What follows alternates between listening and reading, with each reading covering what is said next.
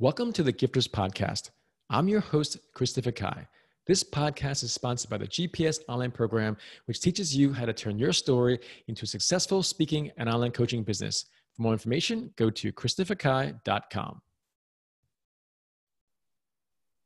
Our guest today is Ian Mills. He is the C E O of Transform Performance International, as well as co-author of three books, including The Leader's Secret Code. Ian, welcome to our podcast. Oh, thank you very much indeed. So let's talk about this Transform Performance. I'm very fascinated with names and why people choose their names. So why did you choose Transform Performance? Um, well, actually, we chose um, a name which was Transform People International, and we founded the business about twenty years ago, and um, we readjusted the branding um, to Transform Performance simply because leaders talk about performance, not about people. Um, so actually what we do beneath the bonnet is really very much the same. We help organizations perform better through their people by helping them develop their mindsets, their attitudes, their belief systems in pursuit of uh, commercial goals. So for me, branding is about um, using language that is meaningful to your target audience. I love that, Ian. This really literally shows how well you know your stuff. And I'm going to share with the listeners what I mean by that, meaning business is about serving other people. And you decided to go from Transform People because, like I said, people often is more H R, but if you're a leadership guy, then performance is so much more keen.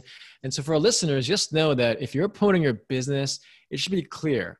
If you're a leadership expert, then you teach your leaders or you teach your clients how to be better leaders based on high performance or communication skills or change management. But the whole point is you have to have a very clear niche and a direction. And in your case, Ian, that's a spot on assessment in terms of how I did it. And I appreciate you sharing that. Now, many people aspire to work with companies like H P or Cisco and American Express, which I used to work for. Tell us, how do you go about meeting and working with people at that scale and that level? Um, an element of luck, you know, let's, let's all be honest about that. Um, you know, we were um, privileged to work twenty years ago with Compaq, who are, um, I think as many of your listeners will be aware, were acquired by H P very, very quickly. Um, we, um, and excuse the phraseology, we became a good virus. So you start small in a famous name company, um, you build a reputation, you become a good virus, um, therefore you become in demand. So we ended up doing doing a global program with uh, Compaq. And actually we build H P every year for the last twenty years. So um, first, firstly, you've got to believe that you have a right to work with that kind of organization. So if you have the confidence and the underlying belief system, um, you can probably start somewhere.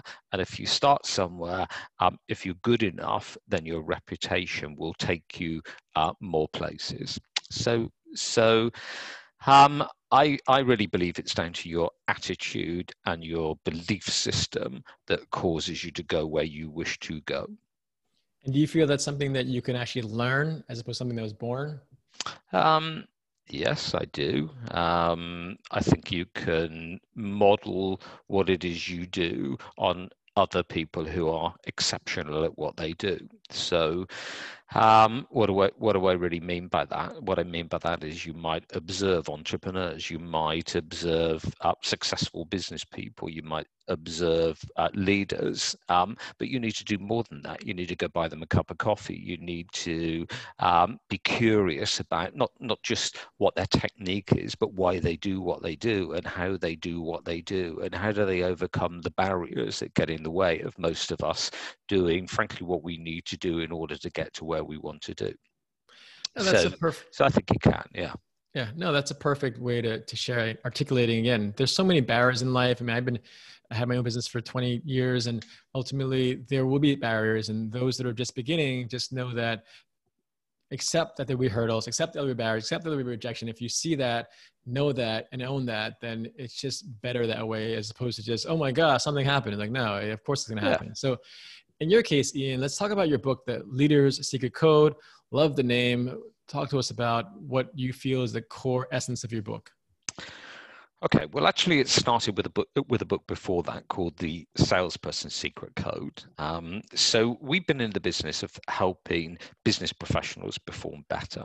Um, so if you think about what keeps an executive awake at night, um, in most organizations, it is about selling. It's about growing market share. It's about changing your go-to-market strategy. It's about articulating your value in different ways. It's about moving to a um, digital uh, model. So we've been in that world for, um, as I said a moment ago, twenty years. And the thing that fascinates me time and time again um, is not the skill that sets people apart. It's not what you observe about them that sets them apart. It's something about what goes on inside. What I mean by that is, is what is what is going on in their head? What is their mindset? What is their attitude? What is it that gets them out of bed on a frosty morning when others might stay in bed that little bit, that little bit longer? So if you think about it from a psychology point of view, um, what we're talking about are the beliefs and attitudes. So, so let's, let's think about a very simple psychological model. It's the beliefs that you hold that cause you to behave in the way you behave. And it's the way that you behave that will cause you to be the success that you either are or are not. So, so we've worked in that world for many years, and we decided that we would do an academic um, scientific study into the underlying belief systems to find out if there was a common theme amongst top performers that binds them together and sets them apart from others. So we did this in the world of sales, and we did a, um, a study of over a thousand salespeople globally um, across different vertical uh, markets. And absolutely, there was a common mindset belief system that that was really quite different um, to those who don't perform at that level. And then our publisher said, guys, you've got to now do a similar study in the world of leadership um, to establish whether there is a similar uh, a similar pattern. So the book is called The Secret Code um, because until now it was um, it was unknown. And of course, the challenge um, for any business person is you can't see this.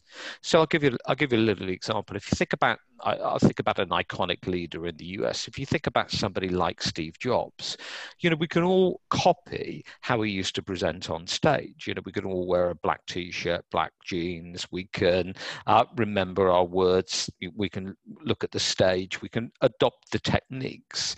Um, but where the magic is, or where the secret sauce is, is really understanding what was he thinking about before he walked on stage? How does he cope with the lights that are facing him? How does he um, manage the potential demons that will intimidate him and bring him down? Because he's got the world's media um, putting cameras in, in, in his face. So if you can understand the deep-rooted beliefs and you can model and copy those, then how powerful would that be? So you're saying that the secret code are a person's beliefs yeah. of a leader? Yeah. Yeah. What's the one belief that you saw quite common in most of these leaders that you studied? Um, so, so, so there's, there's several areas. So, so if you think about the code uh, as a similar thing to a recipe. So um, let me try and bring that alive for you. So if you buy a tin of Coca-Cola or a bottle of Coca-Cola, um, you can actually read on the label the recipe. So you know what the ingredients are. The issue is, could you replicate the taste? Or if you take another product, it would, it would be a similar, a similar metaphor. So some of the some of the beliefs would be understood and easily bought into by anyone who reads the, the, the research. The issue is, what is the optimum blend that makes the leader um, stand and uh, stand apart from others, or indeed from a sales point of view, what is the optimum balance and mix and blend of belief systems that will set them apart? So I'll give you a little example. Um, one of the belief areas is always interesting is the degree to which a leader, or indeed a salesperson, believes that they are in control of their destiny or their success. So there are those leaders who um, and, and indeed salespeople who will adopt what we call a victim mindset. And a victim mindset is there is a long list of reasons why they don't achieve what actually they probably could achieve. So it might be economic factors, it might be COVID, it might be budget, um, a big long list of, um, let's call them for now, excuses. And there are those who are uh, Uh, have a hero mindset where regardless of those barriers, they will find a way to work around it, a way to get over them, a way to achieve their goals, regardless of what is getting um, in their, in their way. So that's, that's just a little example of where you will see a fundamental difference. And by the way, what's really important to, to understand is that even the top, top leaders and the top salespeople actually still have an element of a victim mindset. And that's a healthy thing. So it's a healthy thing to let off the steam occasionally, but it's all about the intensity and the balance. Yeah. So another example. Um, well, we we we we, we actually oh, okay. don't have enough time for another example, but oh, okay. but just what you said, sure. Ian, is, is is perfect in that it really is this blend of ingredients that you have, whether you're looking at a, a can of Coke or you're looking at mm. a person who's a leader like a Steve Jobs. Yeah. But love how you shared that. How can our guests connect with you, read your book, and and learn more about you? Um. Well, I mean, I, I, I mean, I will send you a book. Um, I'm more than happy to uh, point any of your listeners to an animated video giving an overview on it. Um, these books are available on Amazon and and, and, and most other um, most other websites.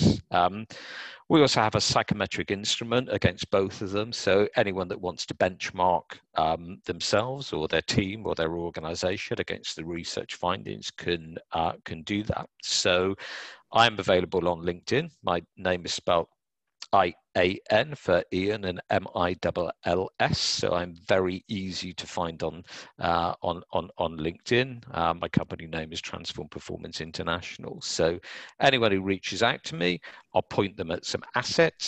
Um, if you get your timing right, I'll gift you some free some free things, and um, let's see where that journey takes us. Great, Ian. Thank you so much for sharing your code with us today. Have a great day. All right. Thank you.